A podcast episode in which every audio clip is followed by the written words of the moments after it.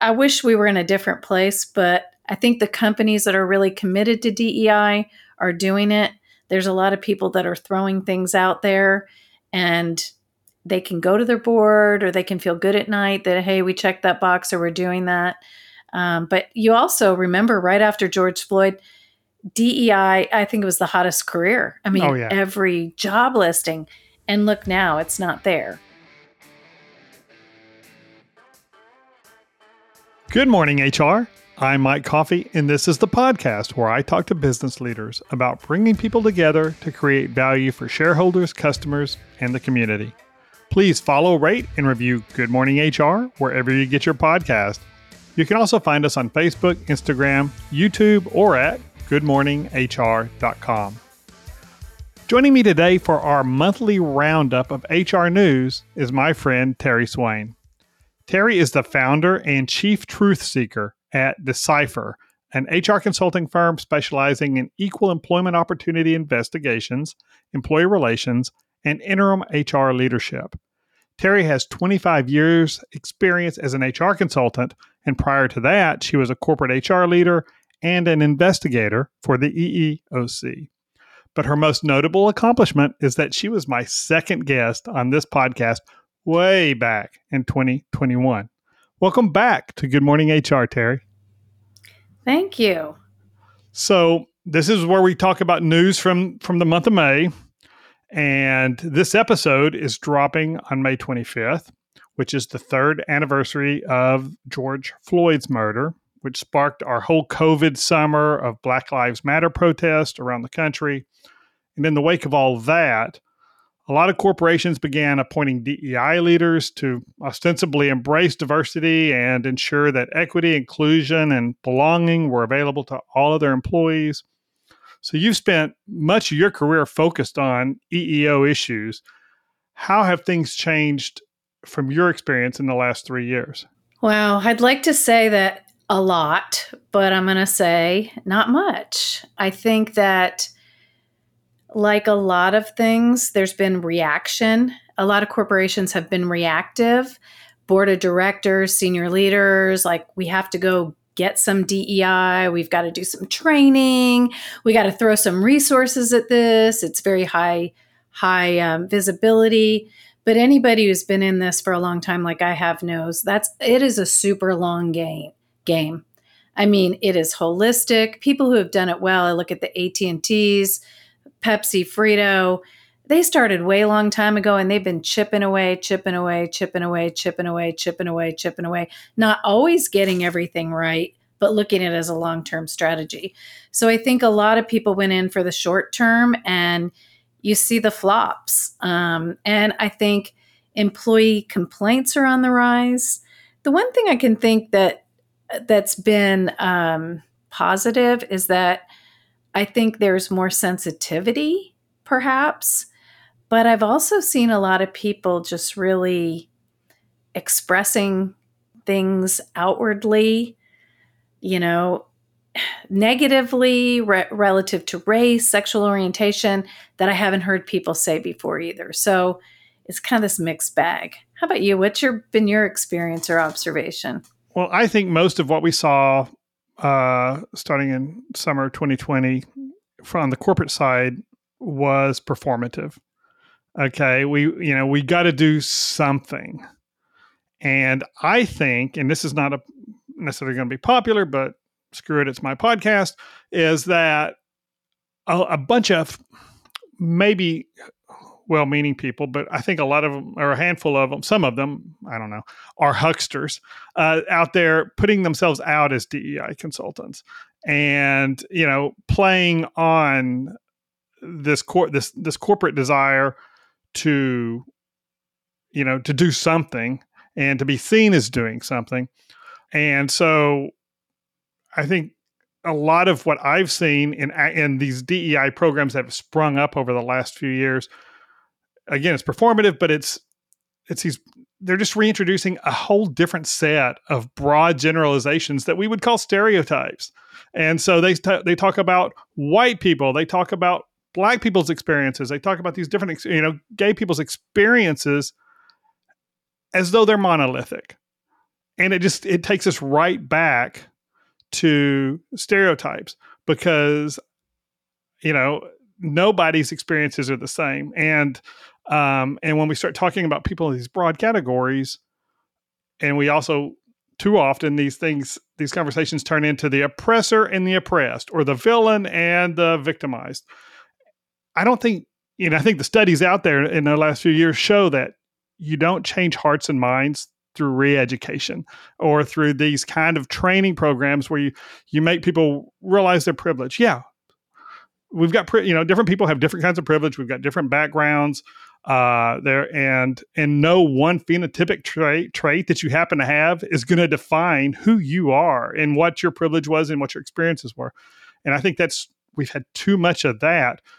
If we really want to and i think this is what you're talking about at&t frito-lay some of the, the big guys who've been working on it for a long time if you really want to mitigate um, bias in the workplace it starts with systems we're not going to eliminate people's biases. We all have biases. They're hard learned, they're hardwired in our systems by the time, you know, we become adults. And maybe we can help people recognize them. But when you hold, put a gun to somebody's head, make them sit in a conference conference room all day, and somebody tells you what your biases are, and if you deny those biases, there's something wrong with you. That doesn't that doesn't help morale.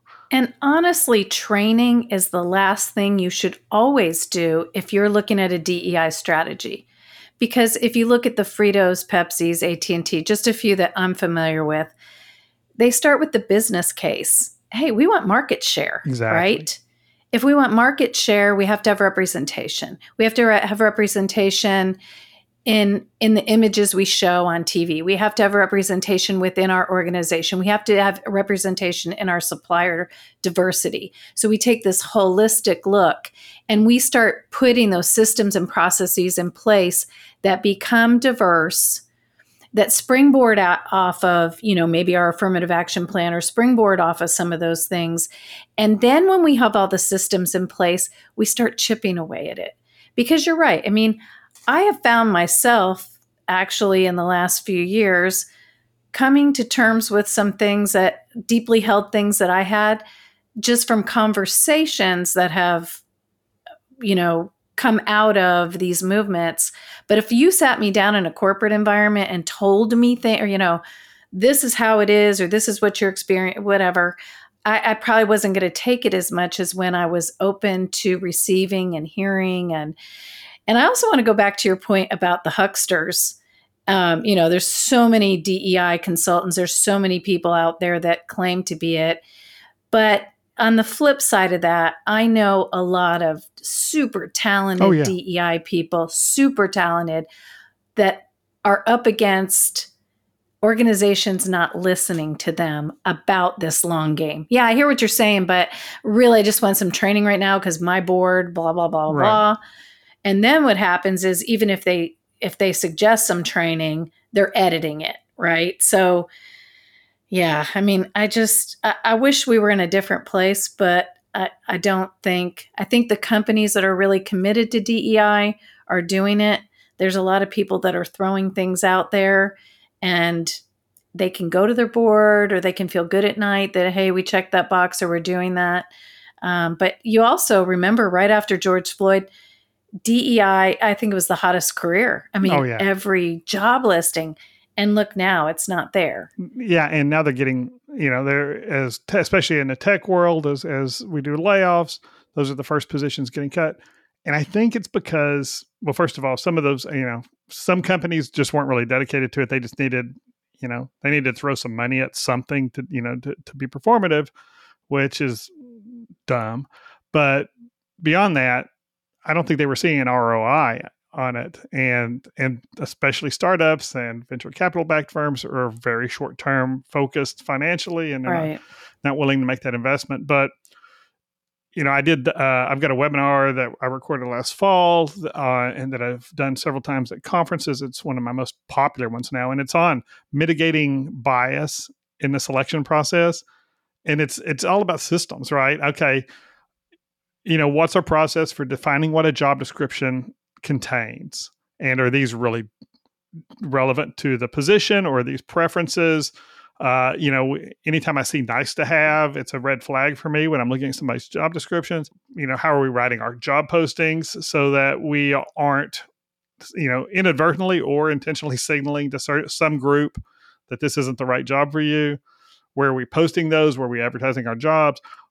What, you know, what's our, you know, if you want to do some, you want to really improve DEI in your organization, train your managers on how to do good interviews. And you know because they're they're going in shooting from the hip way too often. And so they they walk away without any solid information about this person's competency. They just know i like this person or not. And and so all of those things introduce bias. And and then once they're employees you know let's train a manager how to actually lead people and and have conversations and and recognize what's job related and what's just well that's unusual in our organization but it's not a thing that I'm going to have to worry about. Uh, those kind of things. And those are all syst- system issues.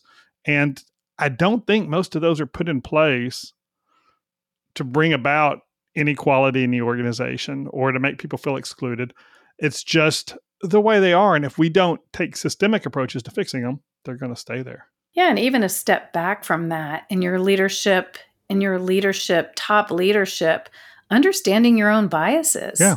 I mean, that's that's like to me is job one.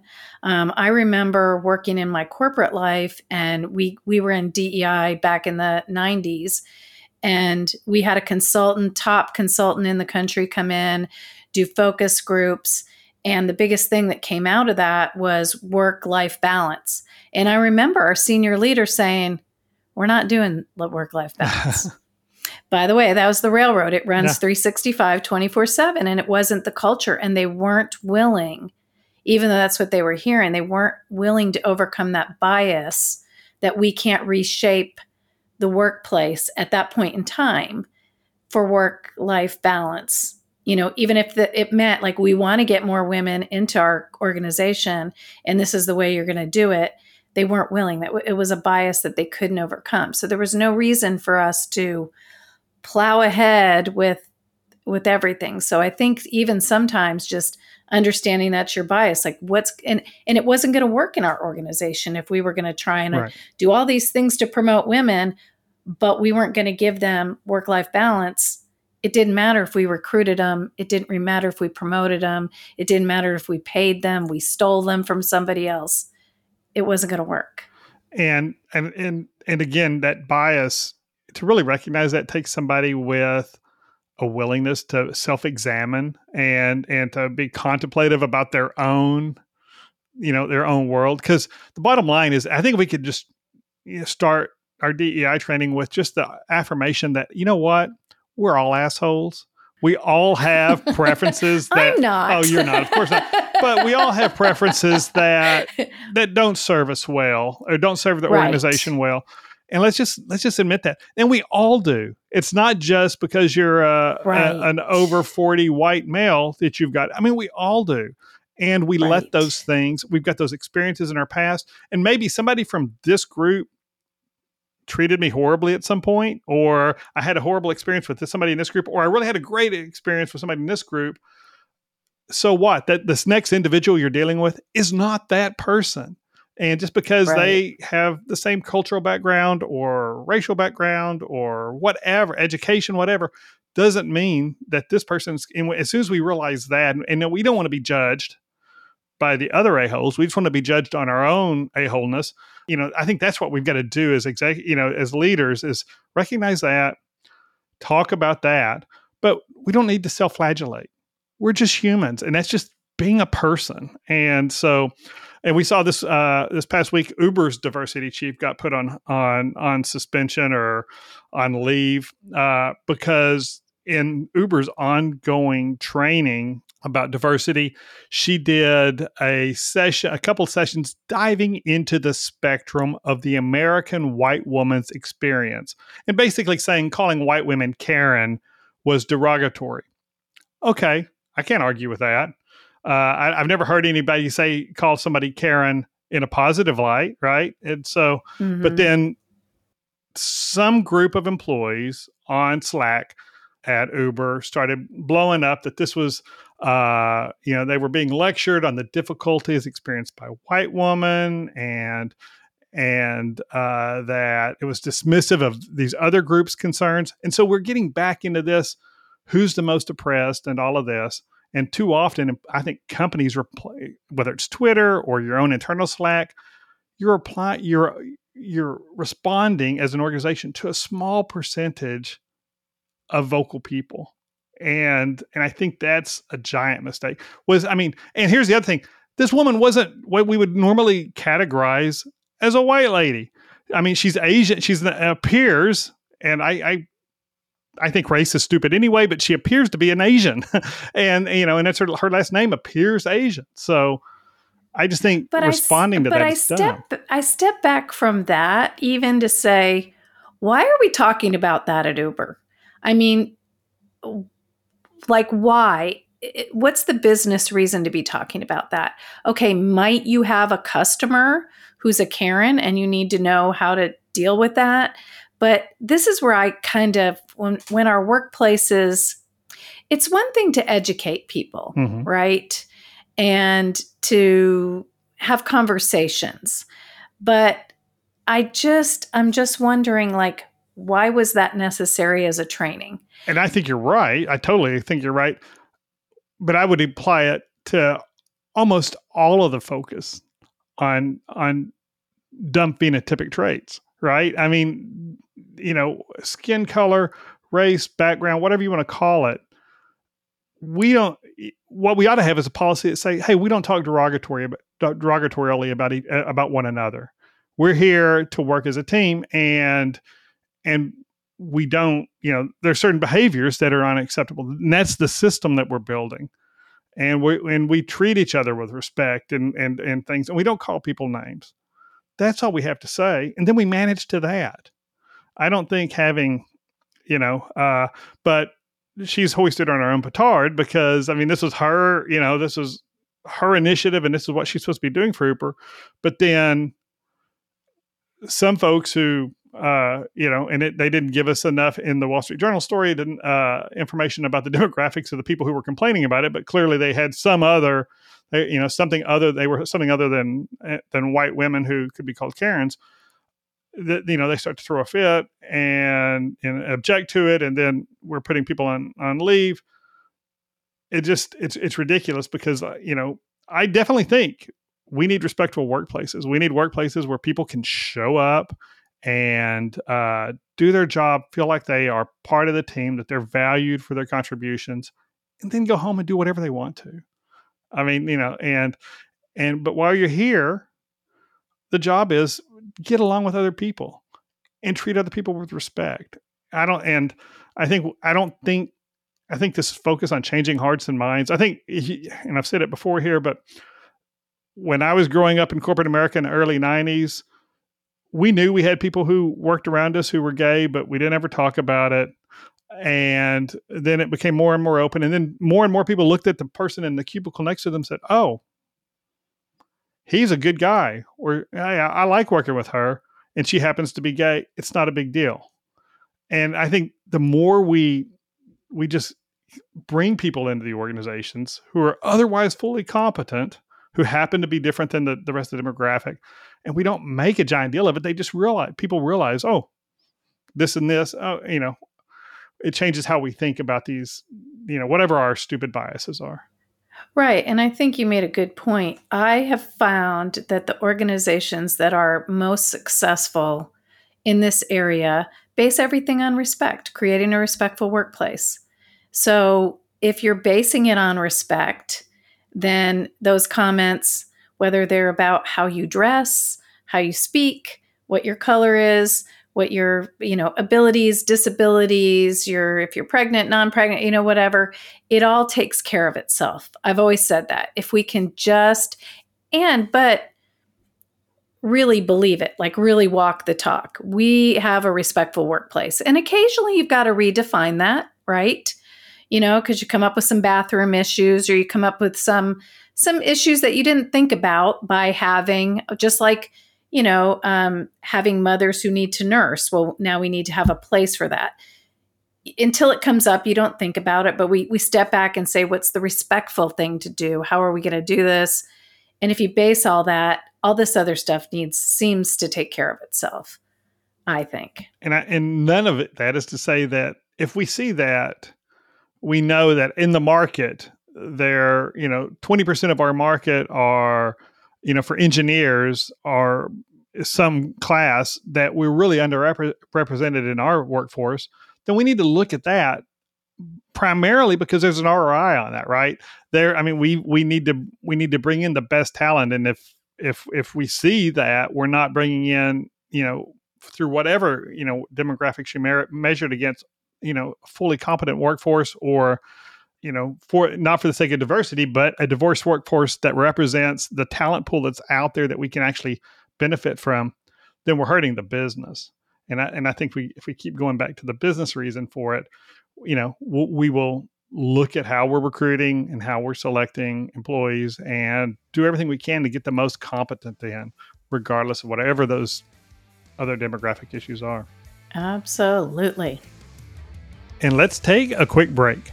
Good Morning HR is brought to you by Imperative, premium background checks with fast and friendly service. I helped a client write their first internet and social media policy before Facebook even existed. You remember MySpace?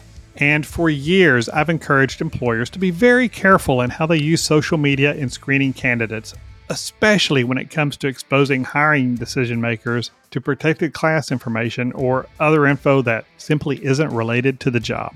And, like other screening companies, we've helped our clients by providing social and internet media searches on candidates. But we work with each client to identify their specific concerns, the actual online behaviors that they want us to watch for, and then create a profile that is unique to that client or even unique to that specific job. For instance, beyond normal concerns about violence, drugs, or illegal activity, a company in the beef industry may have specific concerns about applicants who are actively involved in more radical animal welfare organizations because it would be literally impossible to effectively search all the social media platforms and the whole internet by hand, we use AI bots to search for keywords and sentiments. And while that's helpful, the process isn't perfect. For instance, a post where a candidate says, I'm killing it at work, might get flagged by the AI as an indication of violence. Because we don't believe we should expect our clients to separate the wheat from the chaff, my team of trained analysts review the context and apparent intent of each and every result returned by the bots. And then we deliver only the information that is relevant to our clients' stated concerns. If you'd like to discuss social media or any other aspect of your background screening process, reach out to us at imperativeinfo.com. If you're an HRCI or SHRM certified professional, this episode of Good Morning HR has been pre approved for three quarters of a recertification credit. To obtain the recertification information, visit goodmorninghr.com and click on Research Credits. Then select episode 97 and enter the keyword HR News. That's H R N E W S, no spaces. And now back to my conversation with Terri Swain. The other thing that got my attention for some unknown reason is that uh, a bunch of strippers in Los Angeles uh, created a, joined a union and unionized. And uh, after about a year and a half, uh, they uh, uh, came to an agreement. They, what I thought was interesting, Uh, the strippers they joined of all things the Ac- Actors Equity Association and so, you know, that sounds that's about right, right? You know, it's uh they they're acting like they're they're glad to see you when you walk in the door. I, I mean, they're probably the best actresses uh, and actors out there. So the maybe maybe yeah. Uh, okay, this is going to be one Mike's going to have to carry because Terri's not going to touch it. So. yeah, you know the whole unionization is is just an interesting phenomenon to me. Um, as we know in our long HR career, when people are looking at unionizing, it's because there's something systemic within right. the organization. Um, you know, when you see Star, I think Starbucks is a good example, um, just because it used to be if you went to work for Starbucks, like it was great. you were an entry level and you got college paid for and somewhere along the lines starbucks wasn't so great anymore to work at. I don't i don't know why. Uh, well, i'm sure it's changes in the leadership or culture or whatever it can be. And now unionization is the way to like right? So well yeah. And i mean generally i think the companies that get unions deserve them uh, I think when you go back and look retrospectively, three to five years later, they haven't really brought about the change they promised employees when when uh, you know when they when they came in the door. And like Starbucks has been an issue because I mean they were actively salting star. Uh, you know the union was actively they were sending people in, and I'm sorry, that's this is what salts do to create discontent and um and and some of the folks you know they're, they're they've documented how much some of these folks were you know were paid over hundred thousand dollars a year to go in and organize uh and and start up in some of these starbucks but you know i don't have any doubt that there's days where it sucks to work at a starbucks someplace i mean you know that's right. Uh, you know and and generally you know the like i said the the companies that aren't responding aren't paying attention to what their employees' circumstances are, what the work life is. They are going to, you know, they're the ones who are going to either those employees are going to talk to a plaintiff's lawyer or they're going to respond to you know, union outreach or something else. And we need to pay attention. Now, the back to the important part, the strippers, uh, they um, they unionized primarily. What was their beef? Well, what was their beef? Yeah, primarily around safety concerns. And I can imagine, I mean, you know, I don't, and I, I definitely don't disparage uh, sex work, but I mean, I think anytime you're in sex work, there's, there are going to be safety concerns. And, and perhaps at this particular uh, strip club, there was an unusual amount of it. And, uh, and they just wanted better working conditions. And I can't blame them, you know, for, for wanting that. But here's the quote that uh, after that just, I just love. I am looking forward to working with the club owners to rebuild Star Garden into a thriving, inclusive business with a healthy work environment that serves the community, said Velveeta, a, a strip Star Garden stripper. So her her stage name is Velveeta. I don't even want to know where that name came from. I'm guessing it's olfactory, but I don't know. Um, but but I, uh, and that's of course the only reason we're really talking about this right now is because her name was Velveeta. But uh, I think that's uh, she, you know, this is probably something that was scripted for her by the union because it's uh, it it it talks about really unique things, thriving, inclusive business. This is not how people talk about strip clubs uh, with a healthy work environment, but um, if our employees can say they don't feel like they have a thriving, inclusive work environment and a safe work environment, a healthy work environment, then maybe that does tell us we need to look at making some changes before uh, the union or plaintiffs' lawyers come talking, knocking on the door. Absolutely. The other big topic uh, continues to be uh, AI. Uh, have you played with it at all? Yes. What are you doing with it's it? Pre- it's pretty amazing. Um, job descriptions. Yeah.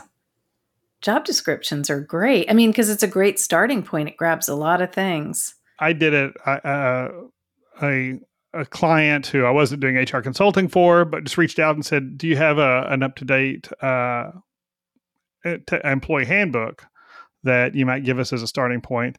and I didn't because uh, I wrote my last handbook 20 years ago and I'm never doing it again. But I jumped on ChatGPT uh, and uh, I've gotten pretty good with the prompts. And so prompted it several different ways and came up with a great outline for an employee handbook and double check. There were some things that I, I knew on its face were wrong. It, it hallucinated that tex- Texas required workers' comp. And I challenged it on that and it apologized which was cool, uh, very polite. And um, but yeah, so it it's it does that. Or if I get a you know if if I, I see something and I'm I'm curious about a law someplace or where has this been litigated. Uh, actually, Bard. I found that Google's Bard is better than ChatGPT, uh, pointing you towards specific case, criminal, uh, civil cases around different topics. But we're uh, Inc. magazine ran an article on how AI is being used in HR, and job descriptions are one of the things. But a lot of them are uh, companies are using chat bots, and there are companies you can go out there and they will sell you the software that will read your internal website uh, for your benefits, and you can feed it your benefits and whatever else you want to feed it, and then sets up a chat box inside a uh, uh, chat bot inside of your intranet or inside your organization, and your employees can go, you know, ask questions about it. It can be used in recruitment, some you know, facing the outside world, uh, you know, but it just helps, you know, with those those frees up HR pros from routine questions. You know, if I if I you know if somebody's picking up the phone right now and calling HR and saying, you know, I need to to change my beneficiary on my on my benefits, uh, you know, where do I get that form? And somebody in HR has to go look it up, figure where that form is, and said a chatbot can just deliver that form to them or just give them a you know the link to it. Um, so I think there's a, a lot of benefit to it, but there's a lot of chatter. Um, you know, I talk about the evil HR lady Facebook group quite a bit. Uh, and uh, there are some folks who are really adamant that no, I'm not going to use it. I don't, it's going to put HR people out of work. And I refuse to use And I, I'm sorry, you're not going to lose your job to AI. You're going to lose your job to somebody using AI and to, you know, somebody's going to learn to be more efficient. But we do need to be careful, right? Not to put a bunch of company information. You know, if you're using ChatGPT or Google's Bard, and you start putting in company specific information or PII or anything like that, you're training, you're you're providing that information to somebody outside your company. So I think we need to pay attention to the. But doesn't this doesn't this remind you of the internet? Oh yeah, right, yeah. when the internet came out, and it's the same thing, right? It was new technology. There was a lot of dangers to using it. I mean, can you believe we used to make people come into a physical place and write out an employment application? Right. And I remember the resistance oh, to yeah. people doing that, that you have to do that, you know, doing their online and then searching through, you know, and there there is, there's there's pluses and minuses always, right? To new ways of doing things. And when we enter in it into it at first, we don't know the dangers and then we learn the dangers and then then we go on from there. But I'm also reminded, do you remember one time Fort Worth HR somebody did a presentation, I think it was the professor from UTA that was talking about the future of work and how he was talking about the high school kids the jobs they're going to have have not even been invented right. yet. And I think about that because uh, I just had a client tell me that the hottest job right now is a prompt engineer. Yeah. They make $280,000 a year and they're hard to find, but they're they're programming all these things. So But I think that's I, I it's interesting because I had lunch with a young guy who's a lot smarter than me on all this stuff uh, this weekend and he think and he's doing amazing stuff on AI, and he thinks this whole prompt engineering thing is going to be it's a flash in the pan because everybody's going to have those skills very soon. It's going to be like how you know how do I use my iPhone? It's going to be that common, and people you know how to talk to AI as it gets easier and easier and smarter and smarter. Nobody's going to need these prompt engineers, and so I think it's kind of like running out and hiring diversity and inclusion experts. You know, I mean, we're responding to a what we see as a crisis right now. It's the hot thing the, at the forefront, but um, I think it's uh, it's you know, if anything, how to you know somebody somebody who can come along and and this should be somebody. Let's be honest, somebody in HR who's you know paying attention to this stuff and saying, okay, how do we use AI in our organization? so that it doesn't create disparate impact and doesn't create, you know, doesn't reinforce some of the dumb things that we don't even recognize that are going on in the organization. And so, on that topic, the EEOC came out with guidance uh, uh, on, and you know, not guidance, a technical advisory or whatever they call it on employers' uh, use of AI. What was your take on what they said? Well, I think what they're saying is just what's always been regulation, right? If you have a company that comes in and says, hey, we can find candidates for you, and this has been validated, that you just don't take that at face value. Going back to our DEI discussion, systems, processes in place to make sure that this that the whatever you're using, whatever tool you're using for how you find people is validated. And the only way you validate it is running adverse impact analyses, which right. you should be doing anyway, no matter what method you use to do it. So I think the EEOC was just trying to be like proactive, reminding everybody, hey, if you're using this, make sure, because it's just like testing. There's all those testing companies that'll come out and they'll tell you, oh, our, our test is valid. You know, it, it, it it's not going to discriminate, but if you're using it and it is knocking people out at a certain point, then it might not be valid. Right. And I went through a OFCCP compliance review once where we had to go back to that company and say, "Hey, you said this was valid. This is knocking out African Americans at a higher rate." And they said, "Oh, you're not using that as a knockout factor, are you? You should be using that as one piece of information." Right. Hello. So, and just because something is validated when they're doing a study across a big group doesn't mean how your organization is implementing right. it, and and you know that, and so we see it with behavioral assessments all the time. All the assessment companies say, "Yeah, we've been validated," but that doesn't mean that my choice of this behavioral set for this job is valid in our organization right? Right. and so and that's the problem. and it, it's the same thing with this tool. It's like anything else you've got to you've got to be smart about it. You can't just say oh that's the new shiny penny you know just like dei this is the new shiny penny. I need to get that penny. Um, how am i going to use it? How am i going to validate it? Is this really working? Are we getting good candidates? Are we getting diverse candidates? Why am i getting all young people and i'm not getting older people. Why am i getting all you know, whatever the case may be, looking at those things. So it doesn't surprise me. Surprise me they came out with it that quickly. Well, this this EEO chair, EEOC chair talks about AI a lot and is is uh seems uh really focused and active on you know disparate impact issues and it talks about and so i think i think I think the the the commission is being responsive to, and if uh, you know our friend Rodney Klein, who's now retired from the, uh, EEOC and and is uh, doing EEO training. Uh, I mean, he's being a lot more open about his experiences at EEOC and how reactive uh, so much of their initiatives were to just one commissioner or one chair's pet pet projects. And so I think that's probably what drove it to jump out there so quickly. Well, not only that, the EEOC during the Trump years was really investing in technology. So they have a lot of technology resources on staff now. So I'm sure it's more front and center. When they weren't doing a lot of enforcement, they were doing a lot of upgrades to their technology. So they've got more technology people on staff. So I'm sure it's front and center. And this week there was also stories uh, about using not just AI and employee selection, but also in employee monitoring. So we've got all these remote employees and we're trying to figure out okay, are they working or not? So we're monitoring keystrokes and things like that. But hey, you know, Jane was away, you know, four times. You know, we get we have one 15 minute scheduled break in the day or whatever, and Jane was gone, didn't do any keystrokes for four four times for, you know, some period of time each time.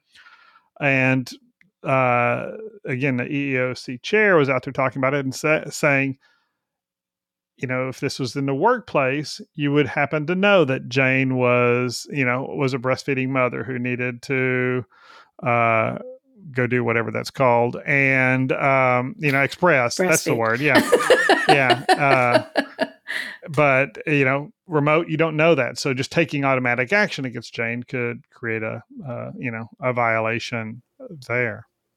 Yeah. And that whole work from home, I mean, the work from home going back to the workplace, I think that's really causing so much distress right now um, in the workplace. I see that as almost, it's just an interesting issue, right? It's so interesting because we trusted you to do this when it was in our best interest. Right.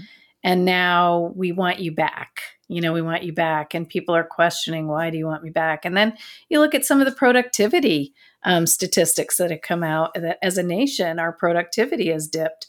Is that related? Uh, I don't know. So, Yeah, the whole AI thing and monitoring employees, that I would never want to work somewhere where somebody didn't trust me. Right. To do my job. Well, I mean, I think, you know, on episode number two, back in August of 2021, you and I talked about how the pandemic had exposed the good and the bad managers. And, right. and I, you know, I'd said when we first went remote that the organizations that managed, you know, by you know KPIs and performance and had good measures of quality and and and productivity, they were going to be okay. But the ma- organizations that managed by looking over people's shoulders, what are you working on, and and walking, you know, manage that whole management by walking around, which there's some value to having access to your employees and know what's going on and all of that.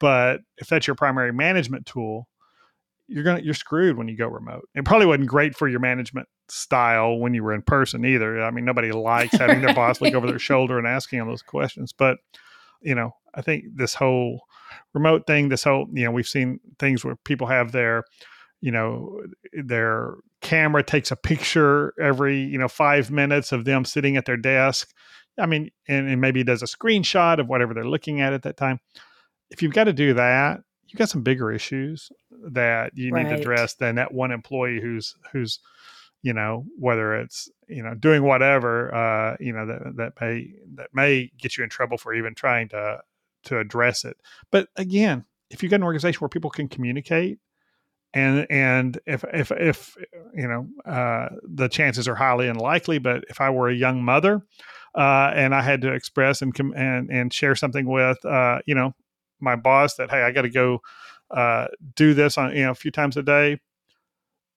If you had the you know if you have a relationship, you have that openness in your organization where you can do that, then you're you're then you're fine. If it's if you if you're afraid that you're going to be penalized because of it, then then that's how employers get into this trouble because they don't have this you know they don't have an open communication with their their employees. Agree.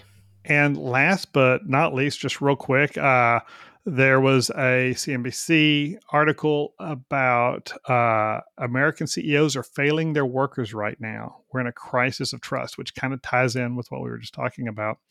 And we're going to have links to all these stories, but uh, do you think it's a, a, the trust has changed, or do you think the employees' expectations have changed, uh, or, or I mean, are companies less trustworthy, or what's your take on that? Well, my take on that is I do think the whole being remote, you know, and now CEOs wanting people back and the reasons that they want them, I think that's causing distress. I also think the whole economic, you know, how much my CEO is making, you know, so all that transparency about, you know, the CEO makes 15 times more than I do. So I think there's more disparity in compensation that leads to that whole I don't know. It's almost like the, and then I'm talking about really big companies, right. I guess, mostly, I think, that they feel so untouchable in a way, right? Well, and I think most people trust or distrust their company not because of the CEO, it's because of their own leadership. Well, yeah. And I that, mean, that's true. their experience with their own manager.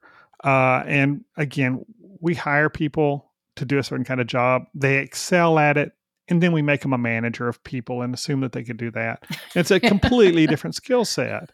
And I, I, was talking to a client not long ago, and, and the person they wanted to put into a supervision role wasn't their strongest performer in that work unit, but was the one who, you know, who could motivate and lead people. And they were really nervous about how it was going to be taken by other, you know, by the the person who really wanted the job, but was horrible with people. And I said, well, you got two choices. Either you train that person, you should probably train that person to be better with people either way uh, and give them that skill set. Uh, but if this is the best leader you've got, they don't have to be the best technical person. And there's those are two different skill sets. But we don't we don't do that too often. And so, and I've just got to put in that CEO pay doesn't bother me like it does so many other people. There are precious few people who could be a successful CEO for Ford Motor Company. And there are a lot of people who could be accountants for Ford Motor Company. And so there's a, or turn a, screw, a screwdriver for Ford or whatever. And you, you, the market drives what those people are paid. And so, and if a board said, we're not going to pay this person that, then they're taking the risk that if they really think this is the person best qualified to lead the organization through a certain period, that they're not going to get them. And and so I don't think it's greed. I don't think it's just welcome to market forces.